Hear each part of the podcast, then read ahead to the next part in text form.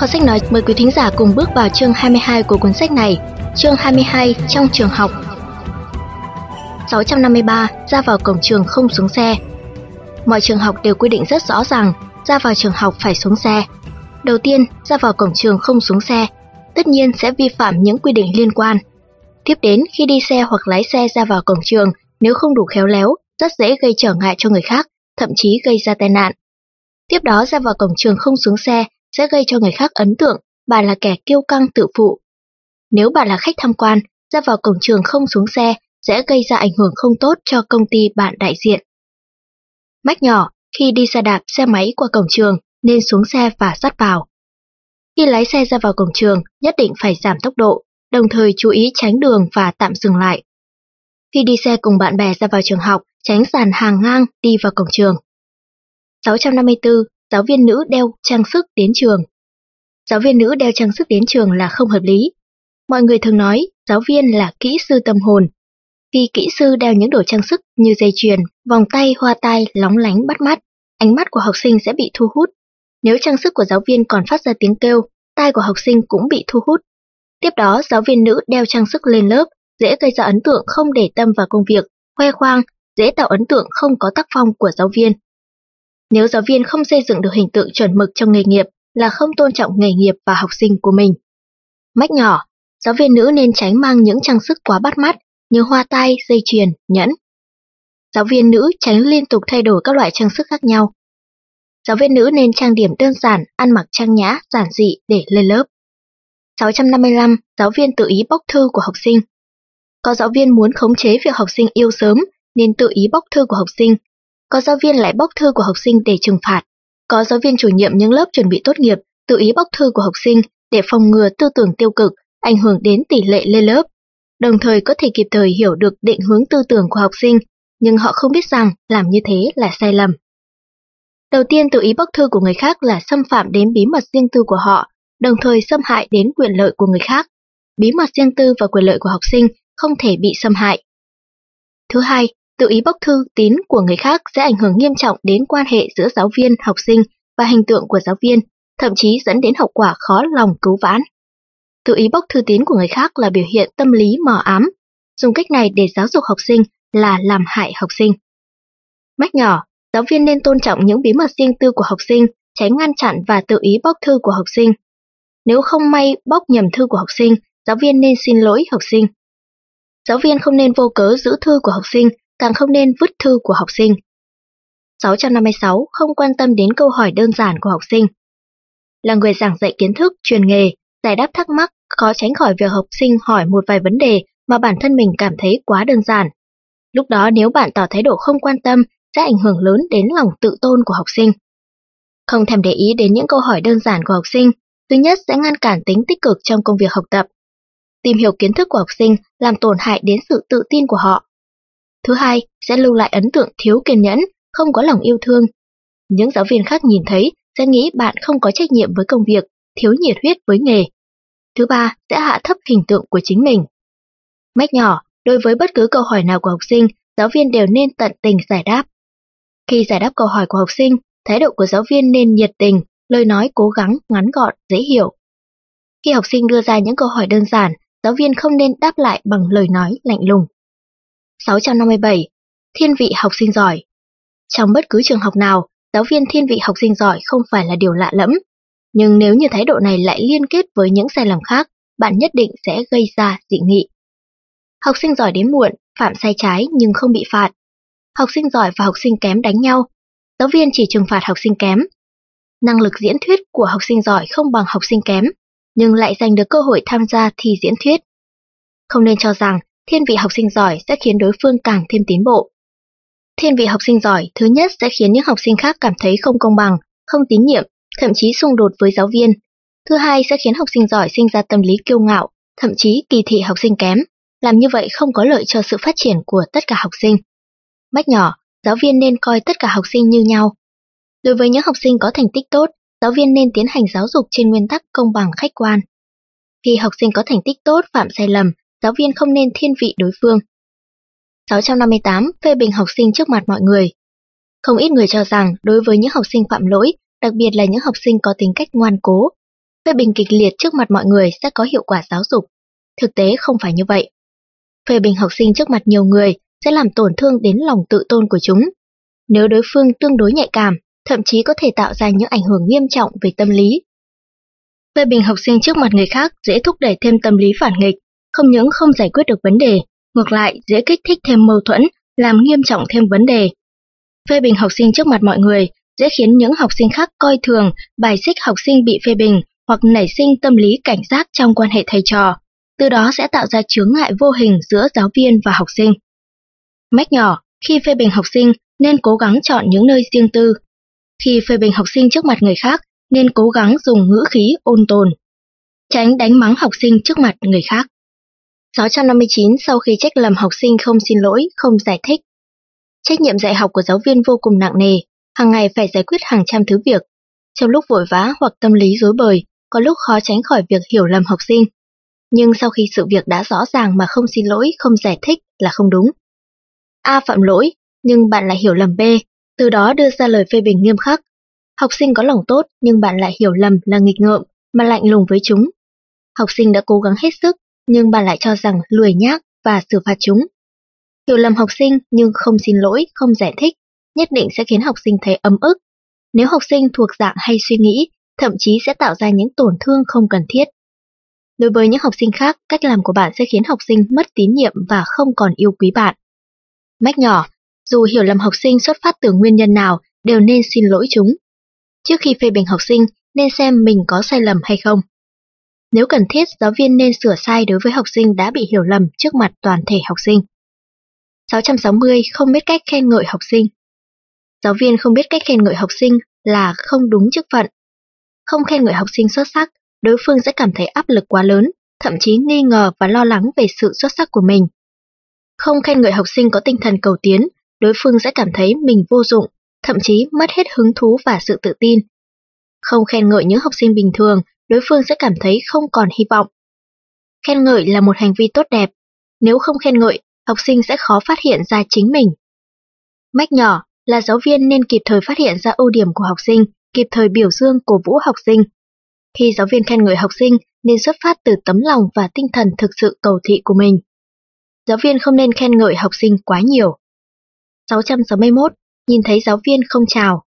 Là học sinh không nên nhìn thấy giáo viên lại không chào, Gặp giáo viên không chào, một mặt sẽ bị coi là cố ý trốn tránh, giận dỗi hoặc nhút nhát. Sợ giáo viên, mặt khác sẽ khiến mọi người cho rằng giữa thầy và trò có mâu thuẫn. Nếu giáo viên mang một khuôn mặt dạng dỡ mỉm cười với học sinh, học sinh lại quay mặt và bước đi thật nhanh, chắc chắn sẽ khiến giáo viên rất không vui và cảm thấy bị xúc phạm. Mách nhỏ, khi gặp giáo viên trong trường hoặc nơi công cộng nên lịch sự chào. Nếu khoảng cách ở xa và giáo viên không nhìn thấy mình, có thể không cần chào. Khi giáo viên đang nói chuyện với người khác hoặc đang vội xử lý công việc, có thể không cần chào. 662. Không phải giáo viên của mình không chào. Đối với những người chúng ta chưa từng gặp, cho dù họ là giáo viên, chúng ta không chào cũng không sao. Nhưng đối phương là giáo viên trong trường của mình, chưa dạy mình bao giờ. Ví dụ như giáo viên lớp bên cạnh, lớp trên hoặc lớp dưới, không chào là thiếu lễ độ. Gặp giáo viên quen không phải giáo viên của mình, chí ít cũng nên hỏi han họ. Nếu đối phương rất quen bạn, sự lạnh lùng của bạn khiến họ có ấn tượng lòng dạ hẹp hòi, tầm nhìn hạn hẹp. Do vậy, gặp phải thầy giáo không phải là người dạy mình cũng không nên làm ngơ. Mách nhỏ, khi gặp giáo viên quen của lớp khác, đặc biệt là khi gặp trong trường, nên lễ phép chào hỏi. Nếu bước chân của đối phương đang vội vã, không có ý muốn nói chuyện, có thể không cần chào. Trên đường, nhỏ, gặp giáo viên lạ trong trường mình, nên lễ phép chào và nhường đường. 663 ở quá lâu trong phòng làm việc của giáo viên. Trong phòng làm việc của giáo viên, cho dù hỏi han vấn đề hoặc nói chuyện phiếm, cũng không nên ở lại quá lâu. Dừng lại quá lâu trong phòng làm việc tập thể của giáo viên dễ ảnh hưởng đến công việc của những giáo viên khác, ảnh hưởng đến không khí chung của văn phòng, còn gây ra nghi ngờ bạn thăm dò tình báo. Dừng ở văn phòng riêng của giáo viên quá lâu, gây nghi ngờ cố ý gần gũi giáo viên, cố tình tạo mối quan hệ, nếu học sinh nữ dừng lại trong phòng làm việc của giáo viên nam quá lâu còn gây tổn hại đến danh tiếng của giáo viên. Mách nhỏ, nếu công việc đã làm xong nên nhanh chóng rời khỏi phòng làm việc của giáo viên. Trong phòng làm việc của giáo viên nên tránh cười đùa quá nhiều với giáo viên. Nếu không cần thiết không nên lưu lại một mình trong văn phòng của giáo viên. 664. Cãi lại giáo viên trước mặt mọi người Cãi lại giáo viên trước mặt mọi người, cho dù lý lẽ của bạn đúng, nhưng hành động như vậy là sai. Cãi lại giáo viên trước mặt người khác, một mặt nói lên rằng bạn không tôn trọng giáo viên, gây nghi ngờ khiêu khích, thị uy. Một mặt sẽ khiến người khác có ấn tượng bạn là kẻ hay sinh sự, có thể khiến mọi người xa lánh bạn. Cãi lại giáo viên trước mặt người khác dễ gây ảnh hưởng không tốt, tạo ra gương xấu. Nếu bạn là cán bộ, làm như vậy sẽ ảnh hưởng đến uy tín và hình tượng tốt đẹp của bạn, dễ khiến giáo viên mất tín nhiệm và tình cảm tốt đẹp đối với bạn. Cãi lại giáo viên trước mặt người khác nói lên rằng bạn có tính cách nóng nảy, bộp chộp, khả năng tự kiềm chế kém, thích thể hiện. Mách nhỏ, nếu không hài lòng với giáo viên, bạn có thể hẹn gặp riêng để trao đổi. Khi chịu sự phê bình của giáo viên, thái độ cần khiêm tốn. Khi giáo viên nói sai, nên khống chế cảm xúc của mình. 665. Nghỉ học mà không xin nghỉ phép. Bố mẹ từ quê lên thăm, bạn tự ý rời khỏi trường để về gặp gỡ bố mẹ. Bạn bè từ nơi khác đi qua, hẹn gặp bạn đi du lịch, bạn không nói một lời nào liền bỏ học đi ngay. Cảm thấy trong người không khỏe, không xin phép liền đi khám bệnh. Làm như vậy có thể rất nhanh gọn, nhưng lại mang đến sự bất tiện cho người khác. Có việc không xin nghỉ, tất nhiên sẽ không đảm bảo mức độ chuyên cần của bạn, vi phạm kỷ luật. Nếu lớp của bạn là lớp mô phạm, hành vi của bạn là biểu hiện thiếu tôn trọng tập thể. Có việc không xin nghỉ, nhà trường hoặc lớp học có thông báo gì mới sẽ không thể truyền đạt đến bạn. Nếu có một hoạt động gì đó cần bạn tham gia, cách làm của bạn sẽ khiến mọi người thất vọng. Có việc không xin nghỉ, người khác sẽ lo lắng về sự an toàn của bạn. Nếu đêm bạn không về ký túc xá hoặc liên tục mấy ngày không lộ diện, mọi người có thể giải quyết vấn đề bằng cách gọi cảnh sát. Mách nhỏ, dù vắng mặt trên lớp học hoặc ra khỏi trường, vì nguyên nhân gì đều phải xin nghỉ trước. Xin nghỉ phải được phép mới có hiệu lực. Sau khi xin nghỉ không nên tự ý kéo dài thời gian mà không kịp thời báo cho giáo viên. 666. Cười nhạo vào khiếm khuyết của bạn học một người bạn học mắt bị lác, bạn lúc nào cũng đưa họ ra làm trò cười. Chân ai đó bị tàn tật, bạn liền cố ý bắt trước kiểu đi của đối phương. Ai đó bị nói lắp, bạn liền cố ý bắt trước trước mặt họ. Cười nhạo người khác là hành động bất kính, nhằm vào những khiếm khuyết sinh lý của người khác. Cười nhạo một cách công khai lại càng bất kính. Cười nhạo vào khiếm khuyết của bạn học nhất định sẽ làm tổn thương đến lòng tự tôn của họ, khiến đối phương càng nhạy cảm với khiếm khuyết của mình. Cười nhạo khiếm khuyết của bạn học sẽ không khiến người khác ngưỡng mộ bạn, ngược lại họ sẽ khinh bỉ bạn. Hơn nữa còn nói lên rằng bạn là kẻ lạnh lùng, ích kỷ, không biết nghĩ đến cảm xúc của người khác. Mách nhỏ, không nên dùng ánh mắt hiếu kỳ hoặc khinh bỉ để nhìn vào khiếm khuyết của bạn học. Nên chủ động giúp đỡ những bạn học có khiếm khuyết. Đối với những học sinh tương đối nhạy cảm, không nên cố ý chỉ ra khiếm khuyết của họ.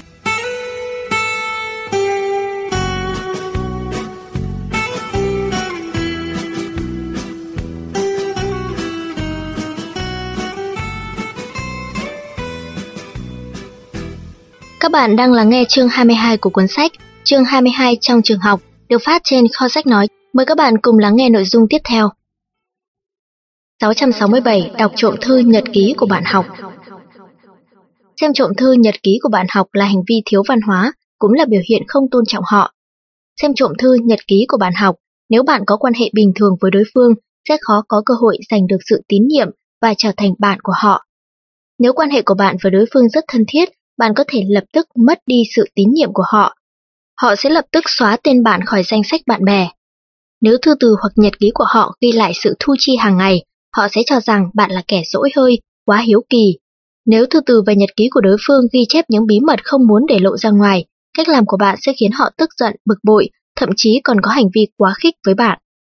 Mách nhỏ, không nên hiếu kỳ đối với thư từ và nhật ký của bạn học. Khi bạn học không có mặt, không nên lật xem bất cứ đồ vật cá nhân nào của họ. Khi bạn học không có mặt, có thể đi ra ngoài để tránh nghi ngờ. 668. Xé rách sửa chữa thông báo của trường học Xé rách hoặc sửa chữa thông báo của trường học sẽ khiến thông tin bị mất hoặc bị sai, từ đó dẫn đến một số thông báo quan trọng sẽ không thể truyền đạt một cách kịp thời và chính xác đến những người có liên quan. Xé rách hoặc sửa chữa thông báo của trường là không tôn trọng người lập ra thông báo, người dán và người công bố thông báo, làm tổn hại đến thành quả lao động của họ. Xé rách hoặc sửa thông báo của trường, bạn sẽ bị coi là phần tử gây rối và có ý bất mãn với trường học. Nếu bạn xé rách hay sửa chữa thông báo ở trường học chỉ để bộc lộ cá tính hành vi đó, sẽ dẫn đến sự chê cười của người khác nếu bạn bị cán bộ có liên quan bắt được, tất nhiên sẽ bị phê bình và xử lý. Mách nhỏ nên có thái độ tôn trọng đối với những thông báo của trường học. Nếu có sự nghi ngờ và không hài lòng đối với thông tin trường học thông báo hoặc công bố, nên giải quyết bằng cách trò chuyện với người lập ra thông báo. Chưa được sự đồng ý, không nên che lấp những thông báo đã dán. 669. Sau khi nhận phần thưởng, chạy vội xuống khán đài. Sau khi nhận được phần thưởng, lập tức vội vàng chạy xuống khán đài. Biểu hiện như vậy là rất đáng thất vọng. Sau khi nhận phần thưởng không ngẩng đầu, không nói một lời, chạy thẳng xuống khán đài, sẽ khiến người khác cho rằng bạn căng thẳng, nhút nhát, không tôn trọng người khác. Sau khi nhận được phần thưởng vội vã chạy xuống khán đài, người phát phần thưởng sẽ cảm thấy mình không nhận được sự tôn trọng cần có. Ban giám khảo sẽ cho rằng người được nhận thưởng tính cách quá nóng vội, chỉ chăm chăm đến việc nhận thưởng. Khán giả cho rằng người được nhận thưởng không biết cách giao lưu, không cho mọi người cơ hội làm quen với mình. Đồng thời, cũng không cho mình cơ hội biểu hiện trước mặt mọi người. Sau khi nhận được phần thưởng, lập tức cắm đầu chạy vội xuống khán đài, còn dễ khiến mọi người hiểu lầm. Người khác chưa kịp giao lưu với bạn đã bị bỏ sang một bên, như vậy làm sao thể hiện được sự tôn trọng và lễ độ của bạn đối với mọi người? Mách nhỏ, sau khi nhận được giải thưởng, đầu tiên nên cúi đầu và tỏ ý cảm ơn đối với người phát phần thưởng. Sau khi nhận giải thưởng, nên cúi đầu chào khán giả. Sau khi nhận giải thưởng, khi bước xuống khán đài, bước chân phải ung dung, bình tĩnh, tránh hoảng loạn. 670.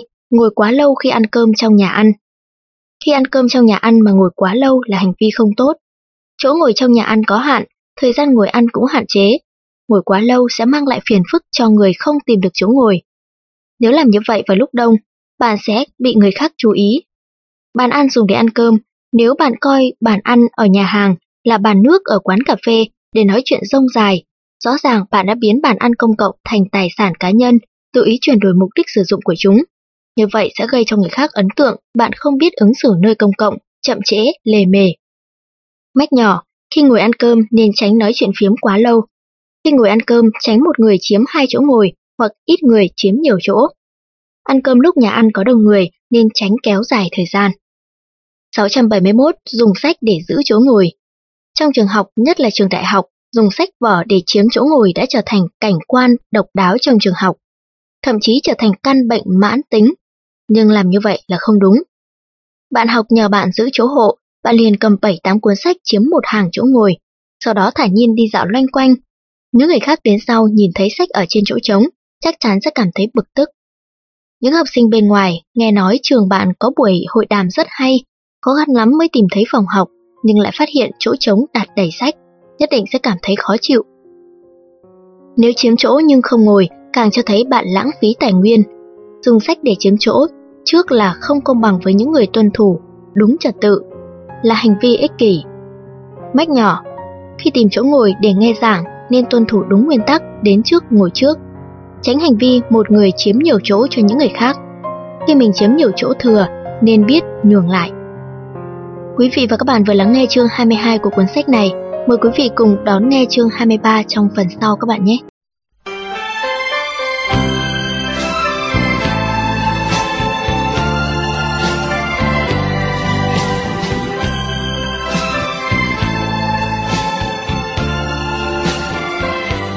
Kho sách nói mời các bạn cùng lắng nghe chương 23 của cuốn sách. Chương 23 khi tham quan du lịch đi lại. 672 khạc nhổ khắp nơi. Đều là một chất phế thải của cơ thể người. Xét từ góc độ vệ sinh, chúng là một trong những vật thể gây bệnh truyền nhiễm. Tùy tiện khạc nhổ nơi công cộng là hành vi coi thường sức khỏe của người khác. Xét từ góc độ phép lịch sự, khạc nhổ là một hành vi rất thô thiển, dễ khiến người khác cảm thấy khó chịu. Một vị giám đốc khạc nhổ trên thảm cỏ rồi lại thản nhiên như không có gì xảy ra, quay lại tiếp tục nói chuyện với đối tác nghiệp vụ. Hình tượng cá nhân hoàn mỹ mà họ dày công tạo lập sẽ nhanh chóng sụp đổ. Ngoài ra khạc nhổ còn dễ khiến người khác cho rằng bạn muốn miệt thị hoặc không hài lòng với đối phương, gây khúc mắc trong lòng người khác. Mách nhỏ, ở nơi công cộng, tránh khạc nhổ trước mặt mọi người. Khi muốn khạc đờm nên tìm nhà vệ sinh, có thể dùng giấy vệ sinh để xử lý, sau đó vứt vào thùng rác. Nếu ở trong phòng, nên tìm nơi kín đáo có thể nhổ đờm và tránh người khác nhìn thấy. 673. Viết khắc tên lưu danh tại điểm du lịch. Có nhiều người khi đến thăm một nơi nào đó, đặc biệt đi đến những chỗ có thể cả đời chỉ đến một lần, luôn muốn ghi lại dấu tích. Ví dụ như A đã từng đến đây tham quan. Có người thậm chí còn dùng sơn phun đủ các loại chữ lên di tích. Điều này là vô cùng bất lịch sự.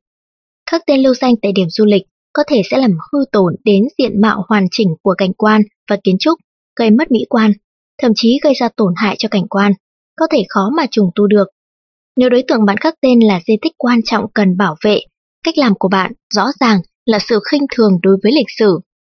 Khắc chữ lưu danh ở điểm du lịch chính là bôi xấu chính mình. Bất cứ khách du lịch nào khi nhìn thấy tên của bạn lưu trên cảnh vật đều biết rằng bạn tham gia vào hoạt động phá hoại. Nếu lưu lại quê quán, bạn sẽ bôi xấu quê hương của mình. Nếu ra nước ngoài mà có hành động như vậy, cũng đồng nghĩa với việc bôi nhọ đất nước. Mách nhỏ, tham quan bất cứ điểm du lịch nào đều không nên khắc chữ lưu danh tại đó. Nếu địa điểm có dịch vụ cho phép khắc chữ, nên khắc ở những khu vực được chỉ định. Khi tham quan, du ngoạn, nên tránh động chạm vào kiến trúc hoặc cơ sở vật chất. 674. Chen ngang vào hàng Khi mua vé xe, trả tiền mua hàng ở siêu thị, xếp hàng lấy số trong bệnh viện, người khác đang bồn chồn mong hàng người, mau chóng ngắn lại, bạn đột nhiên chen vào giữa hàng. Cách làm ngang ngược đó là không thể chấp nhận được. Có thể vì việc quá gấp nên bạn phải chen ngang vào hàng, nhưng dù thế nào cũng khiến người khác không hài lòng. Hành vi này đã phá vỡ trật tự bình thường, xâm phạm quyền lợi của người khác. Nếu người xếp hàng rất đông, rất dễ gây phẫn nộ cho mọi người.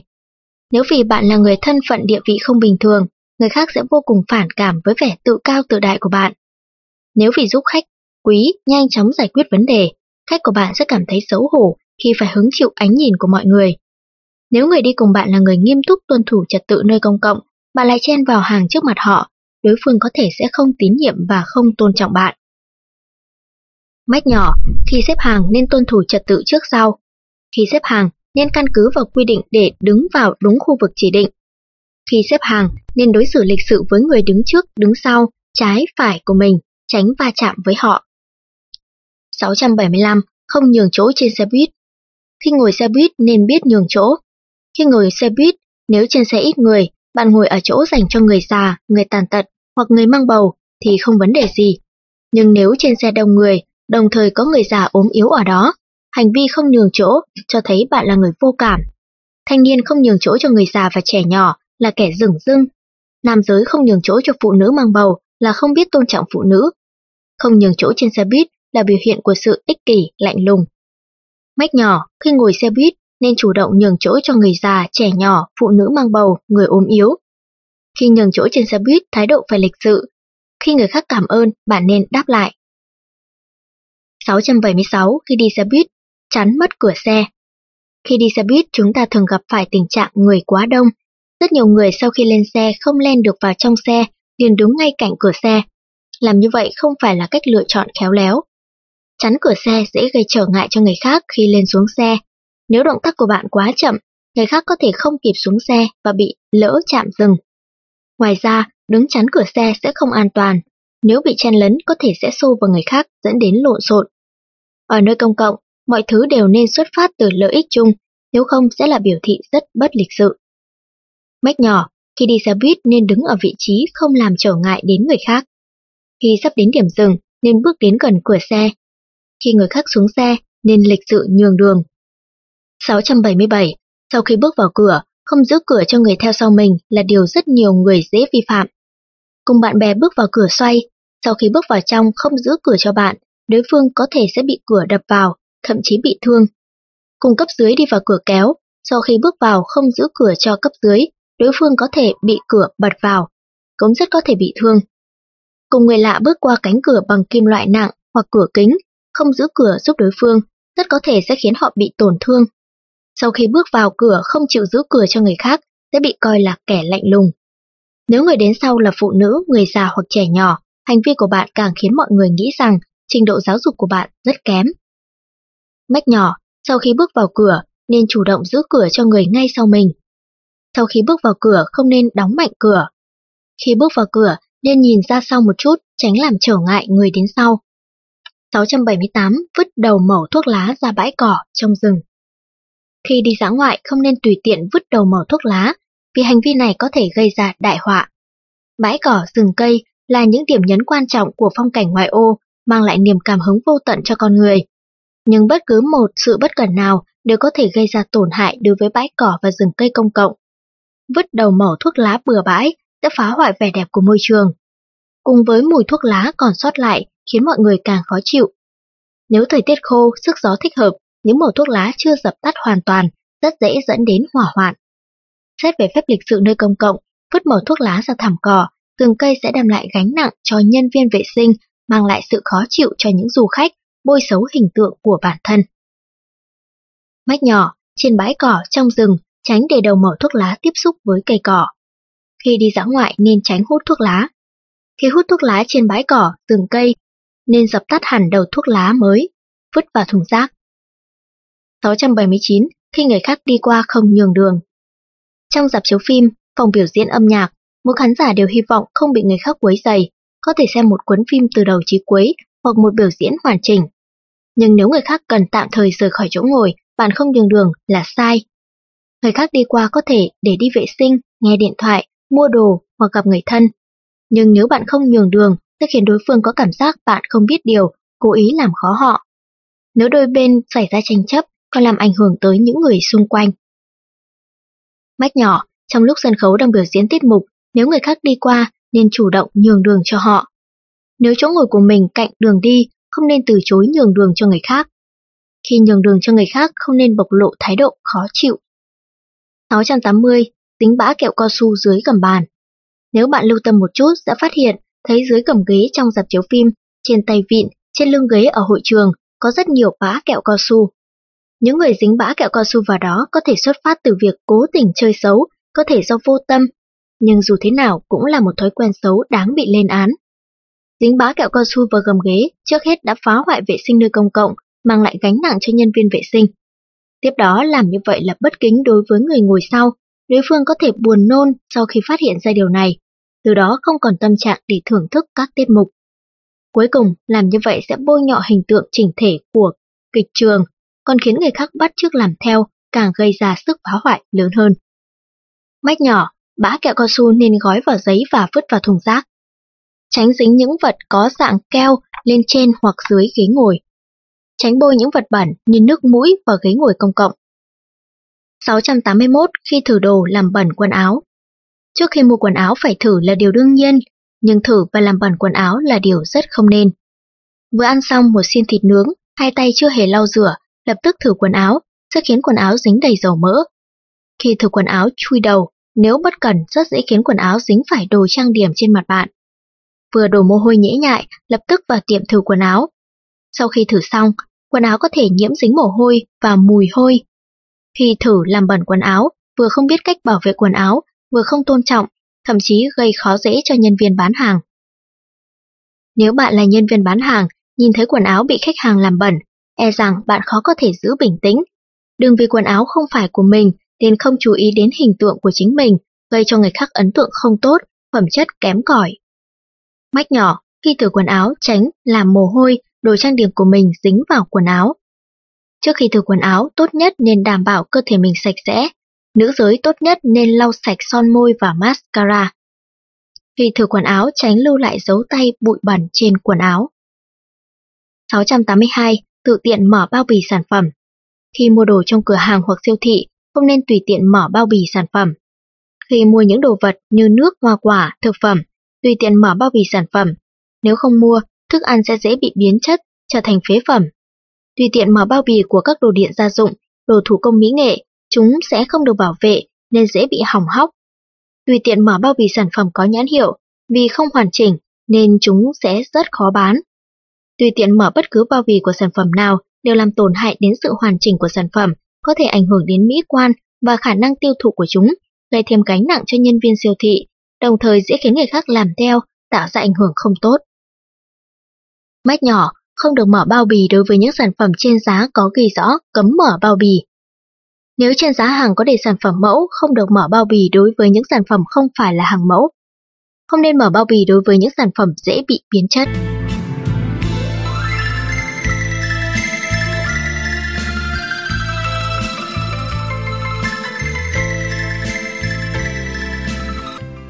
683 ở khách sạn bừa bãi lãng phí.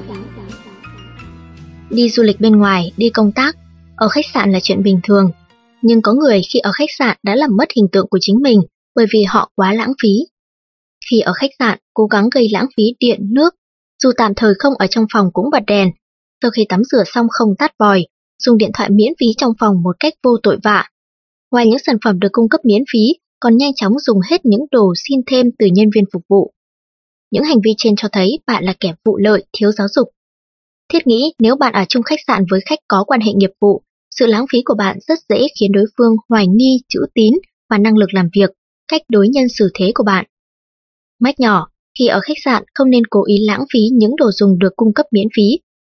Khi ở khách sạn không nên dùng điện thoại lãng phí. Khi ở khách sạn không nên lạm dụng điện, đồ điện, cũng không nên bật đèn thời gian dài hoặc bật toàn bộ đèn. 684. Dùng khăn mặt ở khách sạn để lau giày. Dùng khăn mặt ở khách sạn để lau giày là hành vi vô cùng xấu xa. Dùng khăn mặt khăn tắm ở khách sạn lau giày nhất định sẽ khiến những vật bẩn như bụi đất, xi giày, dính bẩn sang khăn, gây ra mối họa cho sức khỏe của người khác. Cho dù sau khi lau xong bạn giặt lại khăn sạch sẽ, nhưng hành vi này cũng cho thấy bạn thiếu tu dưỡng, phẩm chất thấp. Tất nhiên sẽ gây cho người khác ấn tượng vô cùng tầm thường. Nếu người ở cùng bạn nhìn thấy bạn làm như vậy, chắc lần sau họ không dám ở khách sạn nữa, bởi không ai muốn sử dụng khăn rửa mặt đã từng bị người khác lau giày. Những hành động như dùng ga trải giường ở khách sạn lau giày, dùng cốc uống nước để đánh răng, dùng đĩa đựng hoa quả gạt tàn thuốc lá, đều rất không nên. Mách nhỏ, khi lau giày nên dùng dụng cụ chuyên dụng. Chỉ được dùng khăn để lau tay, mặt, cơ thể, không được dùng vào việc khác. Không nên dùng khăn trong khách sạn để lau bàn ghế hoặc túi da. 685. Đỗ xe làm cản trở giao thông Khi đỗ xe không nên làm cản trở giao thông. Đỗ xe trước cổng chính, nhà người khác sẽ làm trở ngại đến sự ra vào của họ. Đỗ xe tại những nơi có lưu lượng người qua lại tấp nập như khu dân cư trước cửa hàng càng gây trở ngại lớn. Đỗ xe tại đường một chiều nhỏ hẹp sẽ làm ảnh hưởng nghiêm trọng đến sự qua lại của người khác. Đột nhiên đỗ xe ở đường cao tốc hoặc ở những nơi đỗ xe không an toàn, không chỉ làm trở ngại giao thông, còn gây ra sự cố. Để đảm bảo sự an toàn và hiệu quả cho mọi người, cũng vì hình tượng của chính bạn, không nên tùy tiện đỗ xe mọi lúc mọi nơi. Mách nhỏ tránh đỗ xe ở trên đường, tránh đỗ xe ở nơi có lưu lượng xe, lượng người lớn chật hẹp, tránh dừng xe ở những nơi không cho phép đỗ xe. 686. Bấm còi inh ỏi khi lái xe Không nên bấm còi inh ỏi khi lái xe. Bấm còi inh ỏi khi lái xe sẽ làm trở ngại tiến trật tự giao thông, khiến đường xá vốn đã đông đúc càng trở nên hỗn loạn. Bấm còi inh ỏi khi lái xe dễ làm kinh động đến người khác, gây ra những sự cố không đáng có. Bấm còi inh ỏi khi lái xe còn gây ra sự phản cảm, khó chịu cho người đi đường và những người lái xe khác, gây ra cãi cọ. Đứng trước đèn đỏ, bấm còi inh ỏi, chứng tỏ bạn là người thiếu kiên nhẫn, nóng nảy, không biết tuân thủ trật tự. Bấm còi inh ỏi khi bị tắc đường càng tăng thêm cảm xúc tiêu cực cho mọi người. Bấm còi inh ỏi khi đi theo khách, lãnh đạo, khách nước ngoài sẽ khiến người khác cho rằng bạn là kẻ ích kỷ, ngang ngược, thô lỗ. Mách nhỏ, khi lái xe trên đường nên tránh bốc còi đột ngột làm người đi đường giật mình. Khi đi xe gặp trở ngại, tránh bấm còi quá lâu. Bấm còi phải có quy luật, không nên bấm bừa bãi. 687. Khi được người lạ giúp đỡ không nói cảm ơn. Khi được người lạ giúp đỡ xong, đến câu cảm ơn cũng không nói, chắc chắn sẽ khiến mọi người thất vọng. Người khác có lòng tốt chỉ đường cho bạn, bạn lại không nói lời cảm ơn, đối phương chắc chắn sẽ cảm thấy thất vọng. Người khác nhiệt tình giúp bạn nhặt đồ rơi dưới đất, bạn không nói cảm ơn, đối phương sẽ cảm thấy bực bội. Người khác ân cần nhắc nhở bạn con đường phía trước không thể lưu thông, bạn lại cứ đi như không có chuyện gì, đối phương chắc chắn sẽ cảm thấy mình thừa hơi quan tâm đến người khác. Nhận được sự giúp đỡ của mọi người nhưng không nói cảm ơn là biểu hiện không tôn trọng, không tín nhiệm đối phương, đồng thời cũng là biểu hiện tâm lý cảnh giác quá cao, vô tình, lạnh lùng. Mách nhỏ, sau khi nhận được sự giúp đỡ của người lạ, nhất định phải chân thành nói lời cảm ơn. Sau khi nhận được sự giúp đỡ của người lạ, nên lịch sự hàn huyên với họ vài câu. Sau khi nhận được sự giúp đỡ của người lạ, nếu cần thiết, có thể hỏi đối phương có cần giúp đỡ gì không. 688. Gây trở ngại khi người khác chụp ảnh kỷ niệm.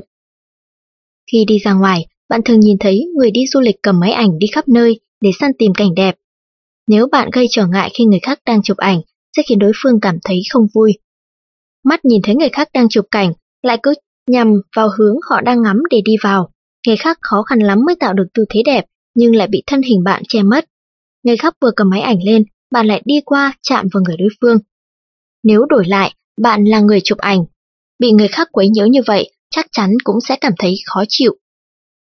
Gây trở ngại cho người khác khi chụp ảnh tại điểm du lịch cho thấy bạn không biết cách ứng xử nơi công cộng, không quan tâm đến cảm thụ của người khác, không biết nhường nhịn, còn dễ khiến mọi người có suy nghĩ bạn cố tình gây rối. Mách nhỏ, khi tham quan điểm du lịch, nên tránh đi vào chỗ người khác đang chụp ảnh. Nếu người khác nhờ chụp ảnh hộ, không nên từ chối thẳng thừng. Không nên cố ý đi vào trước ống kính của người đang chụp ảnh. 689 yêu cầu quá đáng khi gọi đồ ăn trên máy bay. Trên máy bay thường cung cấp đồ ăn uống miễn phí hoặc chỉ một bộ phận phải thu phí. Khi chất lượng đồ ăn, đồ uống trên máy bay không có vấn đề gì, chủng loại đã đầy đủ, bà lại trách móc rằng không có khẩu vị mình muốn, đồ ăn và đồ uống không đủ chủng loại, màu sắc không đúng, thậm chí hình dạng của thực phẩm không đẹp. Làm như vậy là hết sức ngốc nghếch. Máy bay là môi trường cách xa mặt đất, cũng là nơi không gian tải trọng có hạn và chật hẹp. Cho dù nhân viên phục vụ có làm tốt đến đâu, cũng khó có thể làm vừa lòng tất cả mọi người. Trong môi trường như vậy, khi gọi đồ ăn là yêu cầu quá đáng là rất vô lý. Người khác sẽ cho rằng bạn cố tình tỏ ra cao quý, hạ thấp thân phận và phẩm vị của người khác, cố ý khiêu khích và làm khó dễ cho nhân viên phục vụ. Mách nhỏ, khi gọi đồ ăn trên máy bay, không nên đòi hỏi đồ ăn và đồ uống không có trên máy bay. Trên máy bay tránh bới móc, chia bai quá mức. Khi gọi đồ ăn trên máy bay, tránh đưa ra những vấn đề gây khó dễ. 690 chiếm quá nhiều không gian trên máy bay. Máy bay là không gian đặc biệt hạn chế, tất cả các hành khách không nên chiếm quá nhiều không gian, nếu không dễ bị chỉ trích. Đặt hành lý của mình nằm ngang trên lối đi cạnh chỗ ngồi, nhất định sẽ ảnh hưởng tới sự đi lại của nhân viên phục vụ và các hành khách khác. Tùy tiện duỗi tay duỗi chân trên chỗ ngồi, thò chân xuống dưới ghế của người ngồi phía trước. Thậm chí đặt lên trên ghế của người khác sẽ gây phản cảm cho hành khách ngồi bên cạnh bạn, đối phương sẽ cảm thấy mình bị xâm phạm. Khi ăn cơm, chèn người ngồi bên cạnh, vào tận trong góc, đối phương sẽ cho rằng bạn quá ngang ngược. Chiếm quá nhiều không gian trên máy bay là biểu hiện ích kỷ, không biết ứng xử nơi công cộng. Nếu trên trang phục của bạn có biểu tượng của công ty hoặc bạn là người nổi tiếng, làm như vậy sẽ khiến công ty và danh tiếng của bạn bị tiêu tan. Mách nhỏ, đặt hành lý trên máy bay không nên trở ngại cho người khác. Khi đặt hành lý trên máy bay không nên chiếm quá nhiều không gian, không nên duỗi cơ thể quá tự do trên chỗ ngồi của mình. 691 tùy tiện bắt chuyện với người ngồi cạnh. Khi đi máy bay, rất nhiều người nghĩ rằng nên trò chuyện giao lưu với người ngồi bên cạnh mới chứng tỏ mình là người lịch sự, nhưng kỳ thực không phải lúc nào cũng như vậy. Với những người bận rộn, thời gian đi máy bay là những phút nghỉ ngơi hiếm hoi của họ. Nếu bạn cứ liên tục bắt chuyện với họ, rất dễ gây phản cảm cho đối phương. Nếu đối phương lại là nữ, rất có thể họ sẽ nghi ngờ bạn, đang quấy rối họ. Liên tục bắt chuyện với một người chỉ thích yên tĩnh, không những bạn đã quấy nhiễu thế giới riêng tư của họ, mà còn gây lãng phí thời gian của họ. Chắc chắn họ sẽ cho bạn là người vô duyên không biết điều. Mách nhỏ khi đi máy bay bạn có thể gật đầu chào người ngồi cạnh một cách lịch sự. Nếu thấy đối phương không thích giao lưu trò chuyện, không nên cố gắng gợi chuyện với họ. Nếu đối phương đang trầm tư, ngủ hoặc làm việc, càng không nên quấy nhiễu họ. 692. Liên tục gọi tiếp viên hàng không Trên máy bay liên tục gọi tiếp viên hàng không trong khi không có vấn đề gì nghiêm trọng cũng là biểu hiện bất lịch sự. Trên các ghế ngồi của máy bay, để thuận tiện cho hành khách, thường có nút bấm để gọi tiếp viên. Nhưng nếu như vừa lấy đồ ăn xong, tiếp viên hàng không vừa rời đi, bạn lại gọi họ đến yêu cầu lấy thêm đồ ăn. Bạn cảm thấy ghế ngồi không được thoải mái, lập tức gọi tiếp viên đến chất vấn họ. Liên tục gọi tiếp viên hàng không vì những chuyện không đâu sẽ gây ấn tượng bạn là kẻ hống hách, ích kỷ, không những làm phiền tiếp viên mà còn gây khó chịu cho người xung quanh. Nếu là ban đêm, hành vi của bạn càng khiến người khác không chịu nổi. Mách nhỏ, ban đêm khi mọi người nghỉ ngơi, tránh tùy tiện gọi tiếp viên. Những việc bản thân mình có thể làm được thì không nên làm phiền đến tiếp viên. Không nên sử dụng các nút gọi tiếp viên để giải trí hoặc kiểm tra chất lượng phục vụ. 693. Chiếm dụng nhà vệ sinh công cộng quá lâu Nếu ngồi quá lâu trong nhà vệ sinh công cộng không ra, chắc chắn sẽ bị người đợi bên ngoài khiển trách. Có người coi nhà vệ sinh là phòng trang điểm mà tự do tô vẽ, thay quần áo rất lâu trong đó. Có người coi nhà vệ sinh công cộng là nơi giải trí, cứ ngồi đọc sách, đọc báo ở bên trong. Có người chẳng có việc gì cũng ở trong đó mãi không ra. Chiếm dụng nhà vệ sinh công cộng quá lâu là biểu hiện ích kỷ. Mách nhỏ, sử dụng nhà vệ sinh công cộng cần chú ý thời gian, không nên ngồi quá lâu, nên tránh đi đại tiện trong nhà vệ sinh công cộng khi lượng người đang đông đúc. Khi sử dụng nhà vệ sinh công cộng không nên cố ý kéo dài thời gian. Khi rửa tay không nên chiếm dụng bồn rửa. 694. Hai người yêu nhau thể hiện hành vi quá thân mật nơi công cộng. Đôi bạn tình hôn nhau thắm thiết trên đường phố sẽ ảnh hưởng đến giao thông. Ôm nhau quá thân mật tại công viên sẽ ảnh hưởng đến việc ngắm cảnh của người khác. Đối phương còn lo lắng bạn sẽ hiểu lầm họ cố ý nhìn trộm. đôi bạn tình ngồi sát nhau, trêu chọc, tỏ tình ở những nơi nghiêm túc như thư viện bảo tàng, hội trường sẽ ảnh hưởng tới không khí tại hiện trường. Hai người yêu nhau có hành vi quá thân mật nơi công cộng sẽ khiến người khác có cảm giác họ quá công khai, lộ liễu, khiến người khác ngượng ngùng khi nhìn về phía họ. Hành vi đó rõ ràng không tôn trọng mọi người, là biểu hiện của sự thiếu giáo dục. Mách nhỏ, tại nơi công cộng, cử chỉ của hai người yêu nhau nên vừa phải, tự nhiên, tránh ôm hôn quá lâu. Hai người yêu nhau không nên gây gổ ồn ào nơi công cộng. Hai người yêu nhau không nên quá thân mật trước mặt mọi người.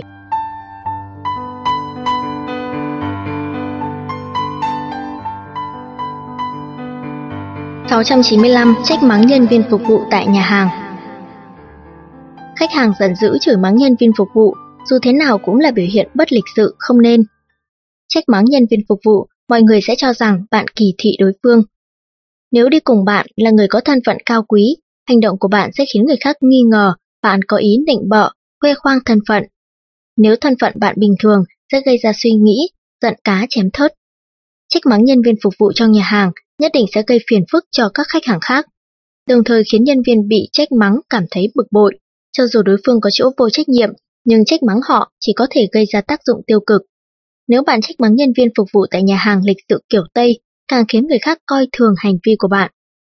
Mách nhỏ khi ăn cơm tại nhà hàng, nói năng với nhân viên phục vụ nên ôn hòa tôn trọng đối phương. Nếu nhân viên phục vụ không làm bạn hài lòng, có thể căn cứ theo quy định của nhà hàng, phản ánh với cấp trên của họ. Khi ăn cơm tại nhà hàng ăn, tránh tỏ ra ta đây, trách mắng nhân viên phục vụ. 696 sau khi ăn cơm ở nhà hàng ăn nhanh, ngồi lì, không đi. Trong rất nhiều nhà hàng ăn nhanh, rất dễ nhìn thấy những người ăn xong cứ ngồi lì ở đấy không đi. Có thể bạn cảm thấy mình đã trả tiền, ngồi lâu một chút cũng không sao. Thực ra như vậy không hợp lý. Tại nhà hàng ăn nhanh, ăn xong không đi, sẽ ảnh hưởng tới hình tượng nhanh gọn của nhà hàng. Nếu đúng lúc nhà hàng đang đông khách sẽ khiến những người đến sau phải đợi hoặc rời đi. Lựa chọn nhà hàng ăn nhanh để họp mặt, đàm phán thương mại, vừa ăn vừa nói chuyện, ăn rất lâu xong mới xong. Hành vi này rõ ràng không phù hợp với không khí của nhà hàng. Ăn cơm ở nhà hàng ăn nhanh, coi nhà hàng ăn nhanh như phòng trà, quán bar là không hợp lý. Mách nhỏ sau khi ăn xong nên nhanh chóng rời khỏi nhà hàng ăn nhanh. Khi ăn trong nhà hàng ăn nhanh, không nên đợi khách quá lâu, càng không nên ngồi đọc sách, học hành. Khi ăn cơm trong nhà hàng ăn nhanh, không nên nói chuyện phiếm trên bàn ăn quá nửa tiếng. 697. Bẻ cây ngắt hoa trong công viên Tùy tiện bẻ cây ngắt hoa trong công viên là hành vi không văn minh. Cây cỏ hoa lá trong công viên để du khách ngắm nhìn. Tùy tiện bẻ cây ngắt hoa trong công viên là hành vi thiếu giáo dục, không chỉ làm tổn hại đến sự sinh trưởng của thực vật mà cho thấy đạo đức của bạn có vấn đề. Nếu bạn không phải là trẻ nhỏ thiếu hiểu biết, hành vi tùy tiện bẻ cây ngắt hoa cho thấy bạn có phẩm chất kém, cố tình phá hoại tài sản công cộng. Mách nhỏ nên yêu quý và bảo vệ cây cỏ nơi công viên đồng thời giáo dục trẻ nhỏ không nên bẻ cây ngắt hoa. Cây cỏ hoa lá trong công viên, nếu ở những khu vực có quy định không phận sự miễn vào, không nên cố tình đi vào. Không nên cố ý trêu đùa, gây gổ hoặc vứt rác trên bãi cỏ, trong rừng. 698 đi ngược chiều đường. Người đi bộ lái xe, đi xe, ngược chiều đều trái với quy tắc giao thông, không hợp với văn hóa đi đường. Đầu tiên đi bộ ngược chiều sẽ gây bất tiện cho những người đi bộ khác. Mọi người đều đi thuận theo một đường, riêng bạn cứ đi ngược lại, không chỉ gây trở ngại cho những người đi bộ, còn phải đón nhận ánh mắt phản cảm của những người khác. Đi ngược chiều sẽ không thể hiện được cá tính của bạn. Tiếp đến khi bạn đi du lịch tham quan lại đi ngược chiều đường, người khác sẽ phải nhường đường. Như vậy rất dễ gây ách tắc giao thông, gây rối loạn trật tự, ảnh hưởng đến tâm lý của khách du lịch. Đi ngược chiều rất dễ gây tai nạn giao thông, cho dù trong trường hợp đặc biệt, lái xe ngược chiều cũng không hợp lý. Mách nhỏ, dù đi bộ hay lái xe, đều phải tuân thủ nghiêm ngặt quy định về làn đường. Khi đi trên đoạn đường một chiều, xe cộ phải đi đúng chiều đường quy định. Không được phép có những hành động như vượt qua đường cái, vượt qua lan can bảo vệ trên đường để rút ngắn khoảng cách đi bộ. 699 không biết nhường đường. Đi lại tại nơi đông đúc mà xông pha như ở chốn không người cũng là một biểu hiện bất lịch sự. Trên đường phố xe cộ đông đúc, nếu người tham gia giao thông không biết nhường nhịn, mạnh ai nấy đi, chắc chắn sẽ xảy ra va chạm, ùn tắc, thậm chí gây tổn thương cho người khác. Đi lại không biết nhường đường, dẫn đến va chạm vào người khác, còn có thể gây nghi ngờ bản thân cố ý khiêu khích, gây sự hoặc quấy rối người khác. Nếu không kịp thời xin lỗi còn dễ gây ra cãi vã, hiểm khích. Bởi vậy khi tham gia giao thông, ngoài việc tuân thủ các quy định, cũng còn phải có văn hóa nhường đường để thuận tiện cho bản thân và cho người khác. Mách nhỏ, tại nơi đông người, nên di chuyển theo trật tự. Nếu không may va chạm hoặc dẫm phải chân người khác, nên chủ động xin lỗi. Nếu người khác va chạm hoặc dẫm vào chân mình, nên có thái độ đúng mực, biết kiềm chế, không nên mắng mỏ, quát tháo. Nếu bạn gặp bạn bè, người thân trên đường, muốn dừng lại trò chuyện, cần đứng sát vào lề đường, không nên đứng giữa đường gây cản trở cho người khác. Quý vị và các bạn thân mến, những nội dung vừa rồi cũng đã khép lại cuốn sách Những điều nên tránh trong ứng xử, đức năng thắng số của tác giả Minh An. Chắc hẳn qua cuốn sách này quý thính giả đã thấy được những lỗi thường gặp trong giao tiếp xã hội, những quy chuẩn giao tiếp, chuẩn tác nghi thức trong ứng xử, cũng như những phương thức thay đổi vận mệnh tích cực nhất. Cảm ơn quý vị đã dành thời gian lắng nghe cuốn sách này. Thân ái chào tạm biệt. Nếu có thể, rất mong nhận được sự donate ủng hộ của các bạn. Thông tin donate có để ở dưới phần miêu tả để có thêm kinh phí duy trì việc đọc. Xin cảm ơn các bạn rất nhiều. Xin chào và hẹn gặp lại.